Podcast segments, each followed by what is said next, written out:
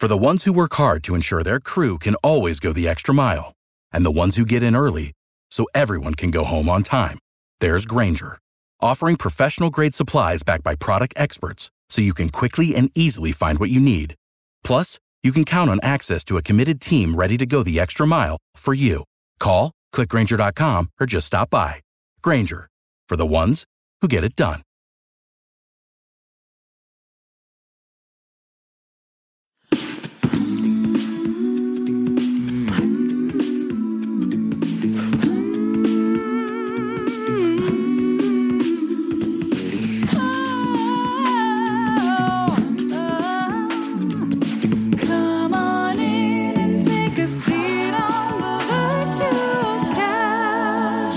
Everybody, welcome to episode 403 of The Virtual Couch. I am your host, Tony Overbay. I'm a licensed marriage and family therapist. And today we are going to explore your emotional intelligence. What does that even mean? And how, how you can improve your emotional intelligence. And we are going to use glasses, dry eyes, flamingos, a nearly divorced couple, and even more to make the point. So, of course, I want you to listen to my podcast and rate it and review it and share it and go to my website, sign up for my newsletter. Uh, my magnetic marriage course is, is so close to a relaunch. It's crazy, but that is all. So look at the link tree in the show notes or go to tonyoverbay.com. So there, I said it. Please do those things. But I am ready now to lay out a promise, even a guarantee that if you stay with me here today, you are going to learn things, you're going to feel things, hopefully uh, a chuckle or two, but you will leave this podcast wiser. So let's start by a story about a delayed flight home from a recent trip to Arizona. Because this delayed flight kept getting more and more delayed, and my wife and I found ourselves pulling up to the house at about one or two in the morning in California. And the next day was a Monday, and I had a very, very early client. And I like to record. I like to get here really early and record before clients come in. And so I was wide awake from unpacking, and we happened to have a vehicle situation where one was being fixed. And so my wife was going to ride me or drive me to work. So it was either get up early or go now. So I said, yeah, why don't you, you know, if you want to, let's just take me now. And then I have a, a couch as every therapist does. I've made the mention before. Mine isn't your traditional therapist leather couch. It's a really comfy, I don't know what, what a non leather couch is, comfy, cushiony couch, non leather. And so I came here and I thought, you know what? I will take a little nap. I'll sleep here. And I have a new app that I've been taking a look at. I could go crazy on talking about mindfulness over the last three or four months because it's been a whole new experience. But I've been experimenting a little bit with, with an app that I'll probably talk about down the road. But it, it uses the concept of these things called binaural beats. And it's really a lot of the, I had no idea what I didn't know, truly didn't know what I didn't know. But I, there was a part of the app that said you could do lucid dreaming, which is where you can jump in and take control of your dreams. And I was definitely a, skeptic of that. But I thought, okay, I'm here. I've got a few hours. I'll set my timer and I'm going to put my headphones on. I'm going to listen to these binaural beats and then let's jump into a dream. Let's take control of a dream. And what happened was pretty fascinating. I thought it had only been two or three minutes. It had been about 20 minutes. And uh, here's where let's just be vulnerable and open. I did wake up because I felt like I heard some really loud sound in my headphones. I went back and listened later and it wasn't what I thought it was. So that part I think I made up. But I woke up and I had a little bit of that uh, that sleep paralysis where I was very aware, but I couldn't move my arms. And I I love all things about sleep other than actually doing it itself. And I understand the concepts around sleep paralysis and and my brain had not uh, not released uh, this hold on all the body parts, so I wouldn't go run and play in traffic. Apparently, so then I just kept myself a little bit calm, and then I thought, okay, maybe I can slip back into this dream because it really was pretty wild. I mean, I was able to, I was pretty present in the dream, but then I'm a 50 now, 54 year old man, and I realized I got to go to the bathroom, and that is not the best thing to do when you are experiencing sleep paralysis because I thought this is a non leather therapist couch and I have clients all day and all week. So I really need to get up. So then I'm able to eventually wiggle toes and fingers and arms, but then I got to go. So I step off of my couch and I had set my glasses down on the floor just in case we were wondering where on earth could this be going. And I broke my glasses. And so in breaking my glasses, then I thought, okay, I got to do the duct tape thing, but I actually got super glue, put them together, but I, I still felt like these could break at any moment. So I probably need to go get an eye exam. And now we're getting more into today's topic. The eye exam really helped me understand that I truly did not know what I did not know and about something that had just happened so gradually over time. And that was the worsening of my eyesight. So let's put a little pause right here and let me give you a definition of emotional intelligence. And we're going to dig a lot deeper into this here in a little bit. But emotional intelligence is the ability to recognize, understand, and manage our own emotions, and then as well as recognize, understand, and, and influence the emotions of others. And we're hopefully talking about a good kind of influence. But it encompasses a lot of skills. But one of the articles we'll refer to today talks about self awareness, the ability to accurately perceive your own emotions and understand how they impact your thoughts and behaviors. Uh, your self regulation, which is the ability or capacity to manage your emotional responses. So, what do you do with those those big feelings, especially in stressful or challenging situations? Social awareness, which then that involves understanding the emotions, the needs, the concerns of other people, also known as empathy. And so, building empathy and recognizing dynamics, maybe in a group or an organization, including your family or your relationship. And then the fourth component of building emotional intelligence is social skills are the ability to interact with other people, build these relationships, manage conflicts, work well in a team. And if you can improve this emotional intelligence, it's thought to be one of the key factors of this on the way to emotional maturity. And it can lead to better personal and professional relationships. It can enhance your communication skills and really give you a better understanding of yourself as well as others. This eyesight, we're going to get back to that in just a second. I told you we were going to go on a little bit of a little bit of a journey here today. So, next, I want to talk about the process of gaining new information, which is a very fancy way of saying that we just don't know what we don't know. So, I'm guessing that most likely you may not know some or all of the following. Let me start with uh, bananas. Did you know that bananas are berries? Strawberries aren't. Because in botanical terms, a berry is a fruit produced from the ovary of a single flower with seeds embedded in the flesh. So, if you look at that definition, then bananas qualify as berries. But strawberries don't, because strawberries are actually considered aggregate fruits because they form a flower with multiple ovaries. Another fun fact honey never spoils. Archaeologists have found pots of honey in ancient Egyptian tombs that are over 3,000 years old, and they are still perfectly edible, which is kind of gross. Like, I have a hard time with um, the Thanksgiving leftovers a couple of days after. And I promised earlier we would talk about flamingos. Did you know a group of flamingos is called a flamboyance. So while a lot of people know that things like a group of crows is called a murder of crows, not everybody knows that flamingos group together in something called a flamboyance. And this term, uh, if you think about it, really vividly captures the vibrant appearance and behavior of these, these pink birds. But here's the interesting thing. In hearing these facts, what was your reaction? Was it, okay, this is kind of dumb? Or was it, oh, that's interesting. I'm, I'm, that fun to know, or I want to know more. Or was it, you know, I don't really even think he's right? Because it's truly fascinating when you can honestly sit with yourself with curiosity and recognize that we're all pretty judgy and we're all also pretty self centered. And that's okay because you're actually with yourself more than you are with anybody else. So one on, one of what I feel are my life's many missions is to get to know myself, accept myself, and even, yes, grow to love myself. Because when we can come from a place that it turns out that we're okay as we are, then we don't need as much validation from others. And we can be pretty consistently a solid, fun hang, either with others or with ourselves. So at the core of that process is becoming more emotionally intelligent. So we are going to have to continually check ourselves with the old, I didn't know that. That's interesting. Tell me more versus that's dumb or this guy is dumb or yeah, I'm not really interested in that because I promise that that's one of the big takeaways that you will learn about today. Because when I talk about the group of flamingos or bananas or honey, if you say, who cares? Well, I think the banana, I don't know if they're farmers, strawberry farmers, honey farmers. We'll go with bees or Winnie the Pooh or the people who make Bit-O-Honey candy bars and people who like flamingos care about those things. So when somebody else is communicating something, especially if you've asked them a question, Hey, how's your day, champ? And if they start to tell you and you're thinking, mm, yeah, I'm not really that interested, it really is a you thing. And that's one of those things that is, is a big part of a lack of social awareness or a lack of emotional intelligence.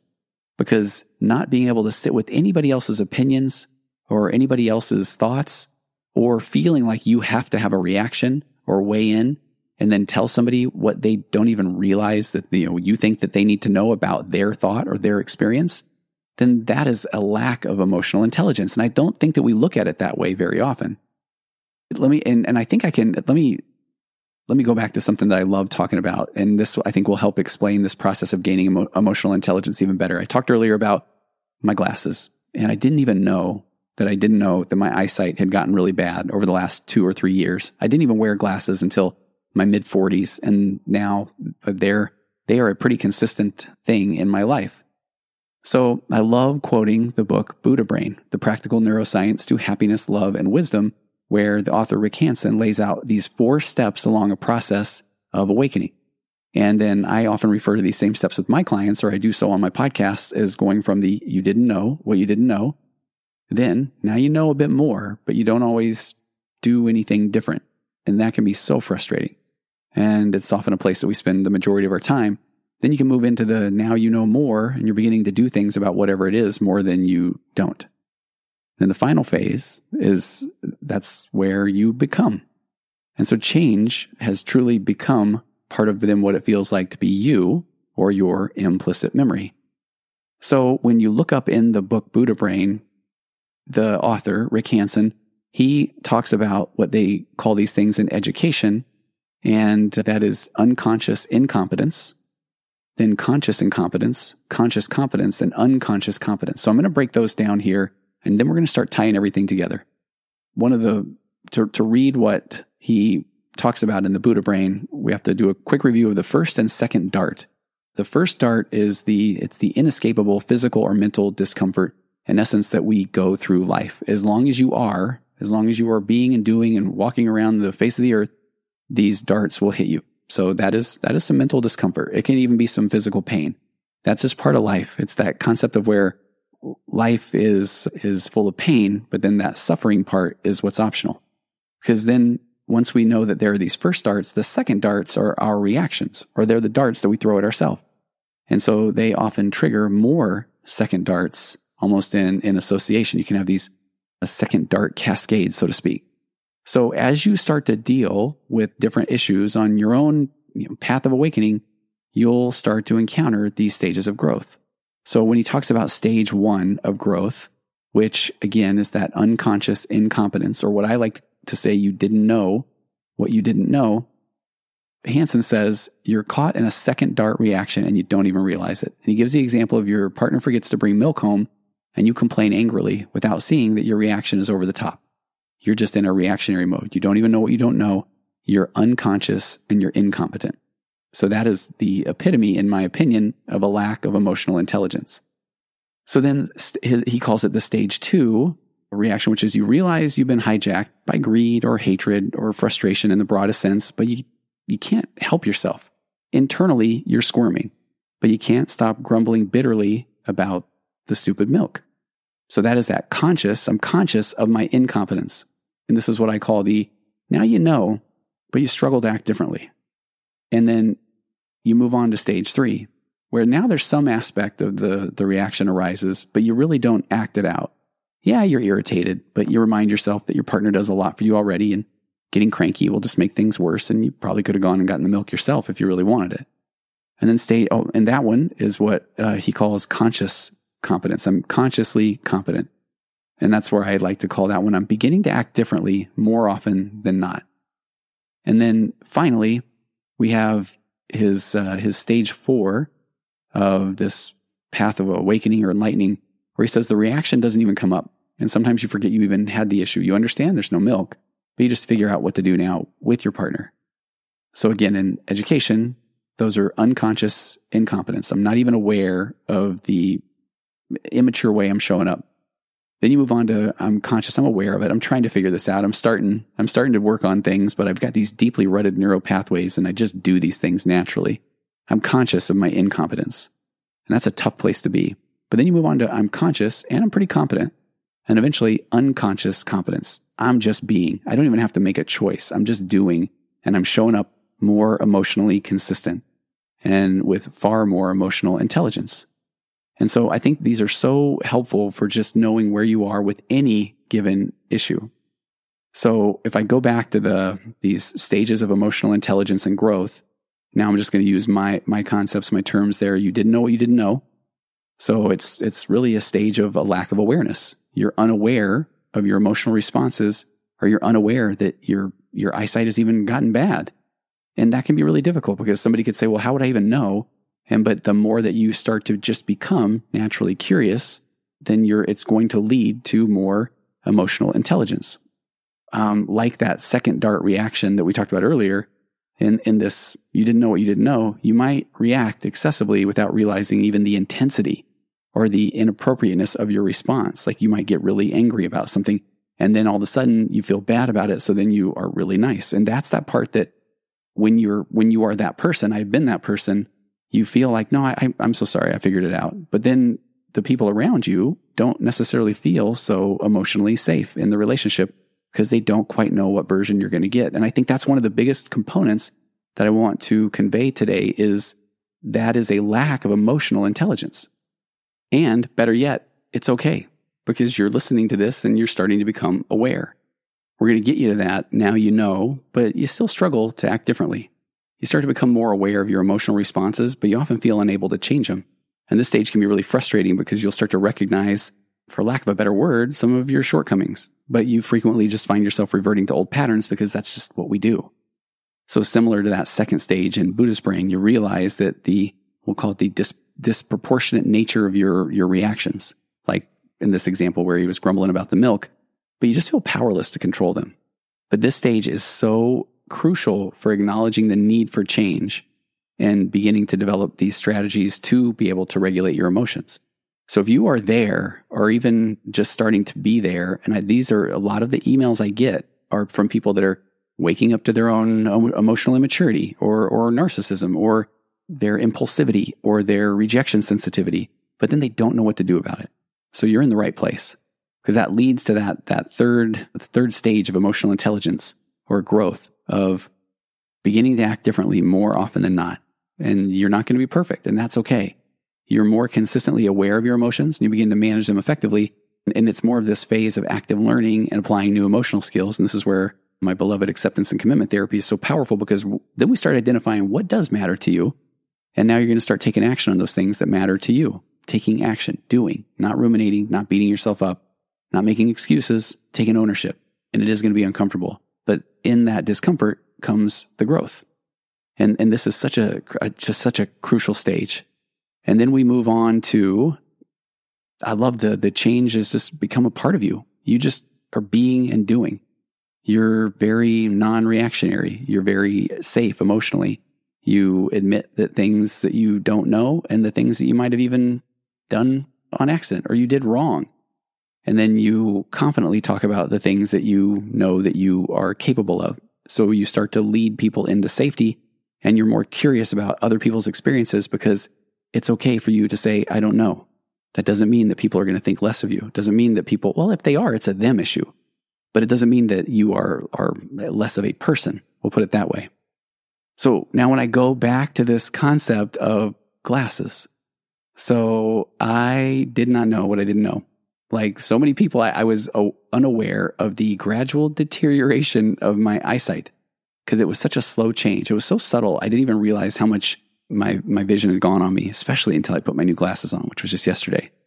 And then similarly, the, I also had very dry eyes and I complained about those to my wife a lot. And I've mentioned them briefly to a client or two that is in that industry or that field. So when I went in for the eye exam this time, my doctor did an amazing job, or the optometrist, optometrist did, telling me all about dry eyes and how normal that was in this day and age and all the reasons why. And so I was aware that the I had dry eyes, but I had normalized the discomfort, or I didn't even realize that it could be treated the way that it can be treated which has been such a better place the last week or two. So staying with this, the, the glasses, the eyesight, in that second stage of awakening or emotional intelligence, now I know, but I struggle to act differently. Breaking my glasses kind of inadvertently led to an eye exam. That was the moment of awakening. I realized not only my vision needed help, but also, you know what? I need to speak out about my, the discomfort of my dry eyes when I was going to seek help literally was about to say it was an eye opener. And I really didn't mean to make that pun. But it was, and, and then even then it was something where I kept putting it off and putting it off. I'll do it later. I'll do it later. I'll do it later. And then eventually I did it. And now I got the new glasses and eye drops and it's amazing. It really is. Which then leads to that stage three, beginning to act differently more often than not.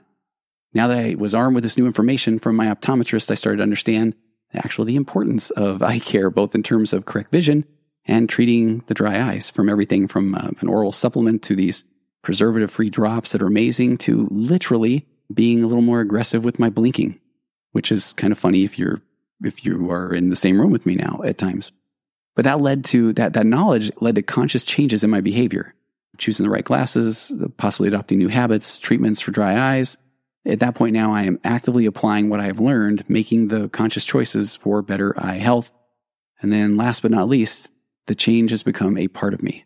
Now it's been a little bit of time and I wear my new glasses. I take care of my dry eyes and, and hopefully that is going to become second nature. I feel like with the eye drops, at least, we're starting to move into that world of where I don't necessarily have to remind myself to follow the new routines. They become uh, just a part of what's going on throughout my day. What I love about that concept is that it just can highlight that it can be something completely different that we didn't know, like the flock of flamingos is a flamboyance. That is a tongue twister or it can be something that we were just doing and tolerating and being that we didn't even have any awareness or idea that it could be done differently. So now let's enter the almost divorced couple. So, of course, names and ages and a lot of the details have been changed, even though this couple literally said we would like to come on your podcast and talk about our issues, which I'm grateful for, but, but we have changed some of the things here. But let's call them Jack and Jill. Jack, mid 40s, male. And I think this is significant because this was on the paperwork going through an unexpected divorce and not necessarily being okay with it.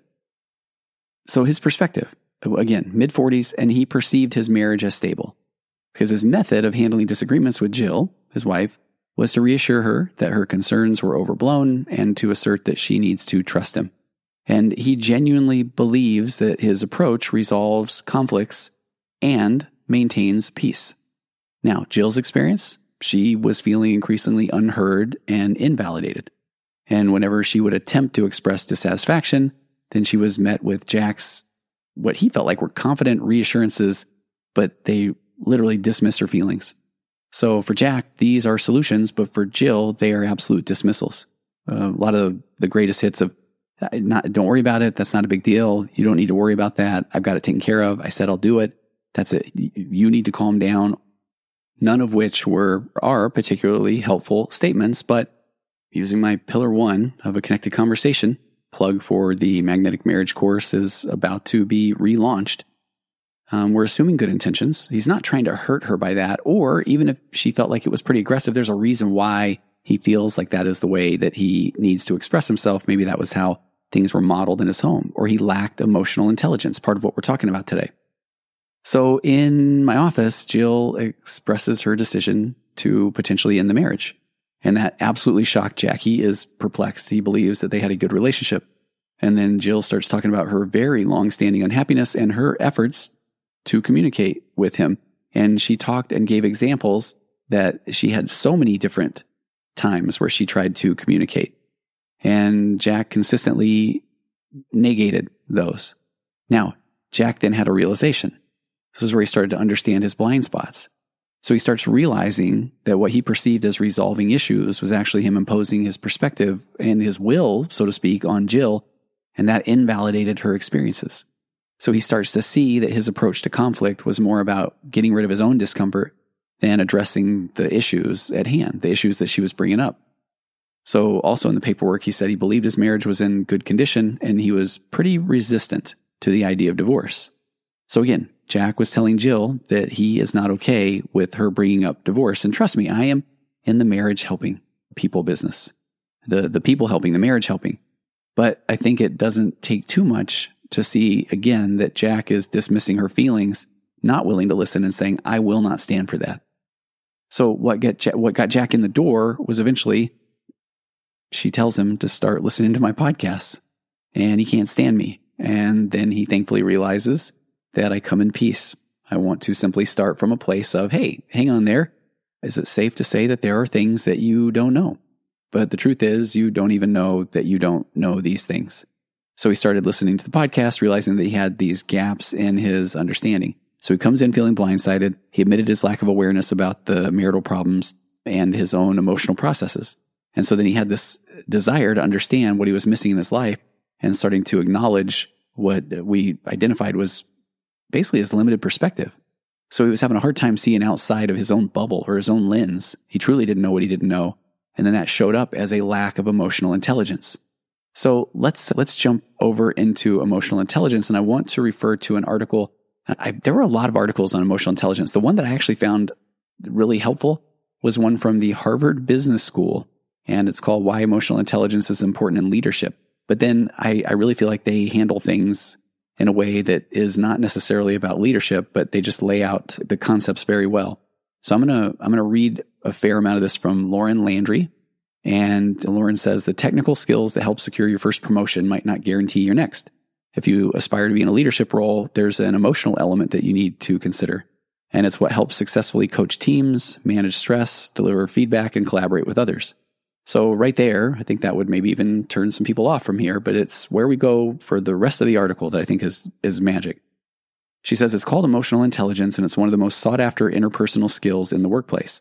In fact, 71% of employers value emotional intelligence more than technical skills when evaluating candidates. And I think this starts to go into, I think there's a lot of other names for it. People talk about common sense or they talk about book smarts versus street smarts. So then she says, what is emotional intelligence? Emotional intelligence is defined as the ability to understand and manage your emotions, as well as recognize and influence the emotions of those around you. The term was first coined in 1990 by researchers John Mayer and Peter Salovey, but was later popularized by a psychologist named Daniel Goleman. But then more than a decade ago, Goleman highlighted the importance of emotional intelligence to the Harvard Business Review, and he said that the most effective leaders are all alike in one crucial way. They all have a high degree of what has come to be known as emotional intelligence. It's not that IQ and technical skills are irrelevant, they do matter, but they are now the entry level requirements for executive positions. So you can be intelligent, uh, your IQ, and you can have technical skills, almost know what to do, but then it's how you do it. I think that becomes very, very important. So she said over the years, emotional intelligence, also known as EQ, has now evolved into a must have skill. Research by EQ provider TalentSmart shows that emotional intelligence is the strongest predictor of performance. People with high emotional intelligence are more likely to stay calm under pressure, resolve conflict effectively, and respond to coworkers with empathy. So slip into there that in a family dynamic. And I think that this is where things are, are very powerful. That you want to be, I, I think you want to be the person in your relationship and in your family with the high emotional intelligence to be able to stay calm under pressure, to resolve conflict effectively, and to respond to people in your family with empathy. Because that is that emotional consistency that is going to bring safety into your relationship. And we already know that, or I think most will agree that if you are telling your kids or your spouse what to do, we get hit immediately with the psychological reactance or the instant negative reaction of being told what to do. That is a defense mechanism. But when we can start to speak first before being understood, ask questions before comments, my, my pillar three and my four pillars of a connected conversation, we can start to build that trust and we can start to learn and, and grow and build empathy. And we quickly realize that we don't have to make everything about us, that everything, every interaction becomes this opportunity for us to grow. So now things start to get a little interesting. How do you identify a lack of emotional intelligence? Lacking these critical emotional skills can lead to conflict, such as misunderstandings due to an inability to recognize or understand emotions. That's either managing your own or understanding someone else's emotions, and then you getting rid of their, their emotions and your discomfort by taking control. One of the most common indicators of low emotional intelligence is a difficulty managing and expressing emotions. You might struggle with acknowledging a colleague or at any time where I say anything about business, please uh, insert in their family so acknowledging a colleague's concerns appropriately or wrestle with active listening. Consider the relationships you have with your coworkers or your family. Are your conversations strained? Do you repeatedly blame others when things don't go as planned? Are you prone to outbursts? Because these are all signs of a lack of emotional intelligence. So she refers to four components of emotional intelligence self awareness, self management, social awareness, and relationship management. And this is one of these situations. I one time heard that the movie Step Brothers, which was featuring Will Ferrell and John C. Reilly, the entire movie, and I would love to know if I have now confabulated this, but the entire movie was built because I, I think the writer Judd Apatow wanted to do the scene where the bunk beds collapse on each other, which is one of the greatest scenes in movie history, snubbed at the Oscars, shockingly. But I feel like in that same breath, I, I almost feel like this entire episode was somewhat built off of this next paragraph. Self awareness. Again, this is the first component of emotional intelligence. Self awareness is at the core of everything. It describes your ability to not only understand your strengths and weaknesses, but to recognize your emotions and their effect on you and your team, or we'll insert family, their performance. But here it is, right here. Drum roll, please. I hope I built it up because I think it will deliver.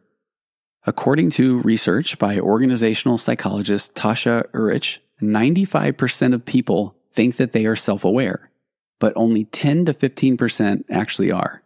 And that can pose problems for your employees, AKA your family, your relationships. Working with people who aren't self aware can cut a team's success in half, and according to Eurich's research, lead to increased stress and decreased motivation, which I think is what is happening in so many relationships and so many homes. She goes on to say to bring out the best in others, you first need to bring out the best in yourself, which is where self awareness comes into play. One easy way to assess your self awareness is by completing a 360 degree feedback. And now we're getting into some business tools that I am not familiar with, but that's one where you evaluate your performance, then match it up against the opinions of your boss, your peers, and direct reports. And through this process, you'll gain insights into your own behavior and discover how you're perceived in the organization. And I, I realize right now I'm skipping through that because I've had people come in and talk about getting those kind of, those kind of that feedback and either being incredibly offended or feeling like everybody said the same thing. They're fine. So it's almost as if people that were filling out this feedback were honest and the person that wanted the feedback can't, they, they're saying, no, that's not who I am. And, and now we're digging into that. I think we all present a version of ourselves and say, hey, everybody validate this. And, and then if somebody says, oh, um, what if that's not exactly my experience? Then we're offended. How dare they? Don't you know who I am? Even if I'm not really sure who I am. And then I have the other version of that where I might have somebody that has a very big personality, shall we say. And then they'll say, no, I got back all the feedback. Everybody said I was great. I think maybe they have to because they know the consequences. So that's self awareness. The second one is self management. Self management refers to the ability to manage your emotions, particularly in stressful situations, and maintain a positive outlook despite setbacks. Boy, that sounds like a little bit of the recipe for emotional consistency. Leaders who lack self management tend to react and have a harder time keeping their impulses in check. And here we go again with the emotionally immature or uh, impulsive person in the family. Even if they mean well, even if they are uh, experiencing the, the good old nice guy syndrome, where they are just continually trying to do things for everybody so that then everybody will do things for them, uh, even though they have not expressed what those things are that they are hoping that people will do. So they have set these covert contracts. They've almost set these traps and snares for all the people around them that will not get that right. And then the person, the impulsive or emotionally immature nice guy, who I 100% have been that guy, then gets to say, man, these people don't even care about me. I must be unlovable. So that is why it becomes so important to figure yourself out and your own emotional intelligence so that you can show up and not need all of that, you know, that external validation because that is, is putting all of the, what your value or worth is on someone else. And I often say that there's a 95% chance they're not going to get that right. And then when they don't, then you're offended and you also feel broken and unlovable. And that's where it turns out to be that you're actually okay. But in that check for self management, we often find that our reactions are just so automatic. We're back to that, the first dart uh, reaction. Well, no, we're talking second dart. First dart, something happens, but those second dart reactions are so automatic, so impulsive.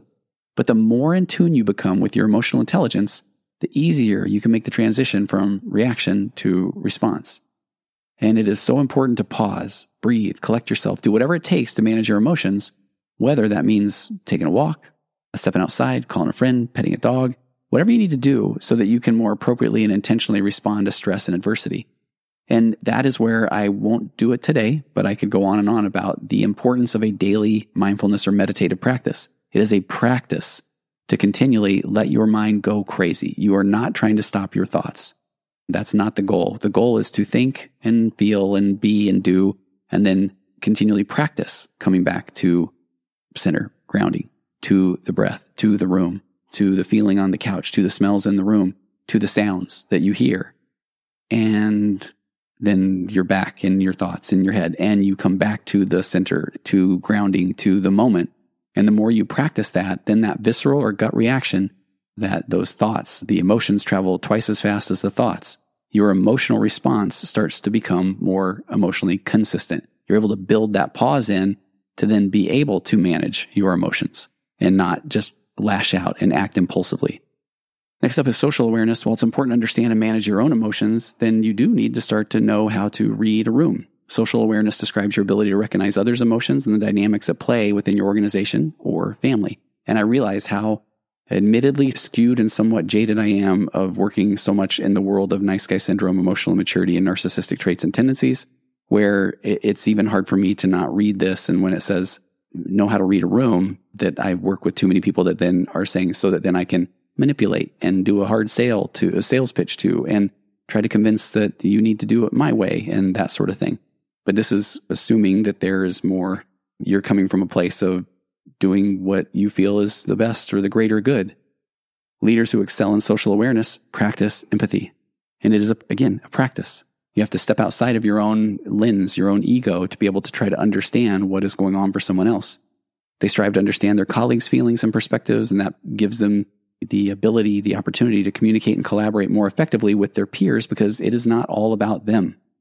She then shows some global leadership development firm, DDI. They have some data that ranks empathy as the number one leadership skill, reporting that leaders who master empathy perform more than 40% higher in coaching, engaging others, decision making. And in a separate study by the Center for Creative Leadership, researchers found that managers who show more empathy toward their direct reports are viewed as better performers by their bosses. So look at that in the family setting. And I will, I feel safe to say that that will work in your relationships if you are cultivating empathy and that social awareness. So by communicating with that empathy, you are better there able to support those around you, your team, your family. But even more so, that practice also then improves you. Instead of just getting rid of your discomfort, instead of just using anger to get rid of a moment or to manipulate or to tell somebody they're wrong or trying to always put yourself in this one up position or it wasn't my fault that once you start embracing and learning the concepts around emotional intelligence, this is why I continually hammer the every single opportunity that you uh, have to interact with another human is an opportunity for you to grow, not for you to show how amazing you are and how much better you are than them and, and all of those things. That's not the point. And then finally, relationship management. That refers to your ability to influence, coach, and mentor others and resolve conflict effectively. Again, we're talking about the good kind. Some prefer to avoid conflict. I know I am, I am one who has often tried to avoid conflict, but it's important to properly address issues as they arise. Research shows that every unaddressed conflict can waste about eight hours of company time in gossip and other unproductive activities, which starts to put a drain on resources, morale. So if you want to keep your team happy, you need to have those difficult conversations. Part of my whole magnetic marriage course is about we're so afraid of, of contention that we avoid tension altogether. And tension is really where that growth occurs when you have the right tools. If you 72% of employees ranked respectful treatment of all employees at all levels as the top factor in their job satisfaction. So I think it's safe to say that this concept of emotional intelligence, it will not only make a, a leader more effective, it will make you more effective as a human being and how you show up in your relationships, how you show up in your home, and then it, there's a, there's an internal shift. This is why I want to go back to you didn't know what you didn't know. Then you know you're not doing, you're doing more than you don't and you become because when you have become more emotionally intelligent, it doesn't mean you're done. It doesn't mean it's over, but now you are on this amazing path where every opportunity is one to self confront and grow because it is me, a me issue. And not that I don't find myself still wanting or needing some validation on occasion, but you find yourself being more comfortable in your own skin and that becomes so, so powerful. Let me take you through a little bit of a speed run of Jack and Jill's experience before we wrap things up. So, Jack's process of becoming. When he was in that, he didn't know what he didn't know phase. There were some key components. There were some key items that, that occurred. One, when Jack's relative started to ask about his divorce a year ago, he had reacted real defensively, and this was about the potential or possibility of a divorce, and with irritation. And he felt like the the question was intrusive, and his response was really sharp, and it was actually really rude. He he wasn't even aware of how his unresolved emotions about the possibility of divorce were really influencing his behavior. A few months now, we go into that stage two, the conscious incompetence, or now you know, but you struggle to act differently. He's a few months into therapy, a similar situation occurs, and he was so much more aware of his emotional triggers and he recognized that he he was able to see his defensive reaction. It was right there on the surface, and that that was an expression of his pain and his frustration about the divorce. But that was a warning sign to him to say, "Man, you need to take a look at at this pain and this frustration, and this is something we can work with." Now, despite the awareness, he still kind of struggled to control his response, and he was just visibly uncomfortable and annoyed. But he didn't call out anybody. Then, when he got into that stage three of conscious competence or beginning to act differently more often than not, he started to handle similar inquiries with more composure. And he talked about what his experience was. And he understands the, the difficulties that he has put his wife and family through. And at this point, he absolutely hopes that he's given another chance, but he is, needs to become the very best person he can be. And so, where he would still feel a little bit of a surge of defensiveness, but he was so aware and conscious and was able to respond calmly. And he acknowledged that, again, his actions are, and it wasn't from a place of wanting to get validation or to try to throw himself under the bus to play the victim, but he just was able to acknowledge what he now knew that he didn't know before and that he could sit with that discomfort because he was on this path of growth. Then you go, it was almost a year later at that point, the couple's doing pretty well. And he talked about being at the similar family gathering. And then somebody was asking more. They didn't realize all the work he had done and they were calling him out on the person he had been a year before. And he said that, he said, my response was so different. He said, I was able to have empathy and understanding that, of course, this person doesn't know what I've gone through over the last year. And I'm, and so I can understand why they would even be making the jokes they're making. And he said he spoke really openly and, and reflected about his experience over the last year. And he said, I really didn't feel any distress or any defensiveness because he had internalized this whole concept of, of his emotional intelligence to the point where he could discuss really sensitive topics like how close he was to divorce with ease. And he said it was even an, an understanding and where he really now wanted to just start to just be so intentional about the way he lived his life and especially with his wife and his family so that he could be that light unto others if people were looking to him in that way. So his response, he said at that point, was so natural that he said it really just demonstrated to him a very deep level of self awareness, emotional regulation. And, and I remember wanting to, if I had a printer in my office, print him up a little certificate that said, You are now emotionally mature. So they continue to come to therapy from time to time. And because now they recognize there are things that they still are sure that they don't know, that they don't know, but that path to becoming more emotionally mature and emotionally intelligent has been an absolute game changer, not just for Jack. It's helping in the relationship as well. But then it, he, he said it's just opened up an entire new world to him, the way he interacts with people in his family, his kids, at his church, in his work, with his friendships. And it's just fascinating. I hope that each and every one of you will remember that a pack of flamingos is called a flamboyance and go get your eyes checked if you need glasses. And uh, dry eyes is a real thing. But even more important is you are the only version of you walking the face of the earth. And what an opportunity you have to learn through the discomfort and become more self aware. Are you one of those people who says, yeah, I'm 95, one of those 95 percenters who, who think I'm pretty self aware, but I don't know. Are you maybe only one of the 10 to 15% that actually are? Or are you somewhere in between? Probably. It's where we all, I, I think most of us land, especially if you're listening to this podcast, you made it this far through. You're in a place where you do want to learn more to get better. So I have all the confidence in the world that you will. Send me your questions, send me your thoughts, uh, send me your examples, and pass this episode along to somebody that you think it might help. And I appreciate the support taking us out, per usual, the wonderful, the talented Aurora Florence with her song, It's Wonderful.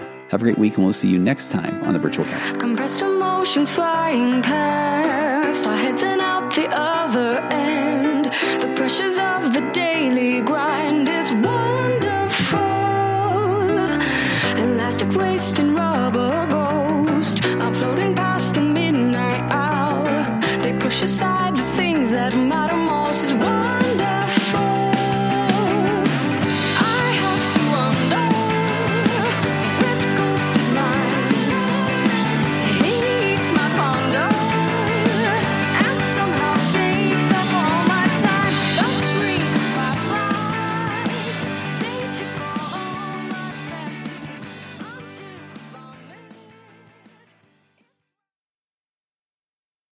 Save big on brunch for mom, all in the Kroger app. Get half gallons of delicious Kroger milk for 129 each, then get flavorful Tyson natural boneless chicken breasts for 249 a pound, all with your card and a digital coupon. Shop these deals at your local Kroger today or tap the screen now to download the Kroger app to save big today. Kroger, fresh for everyone. Prices and product availability subject to change. Restrictions apply. See site for details.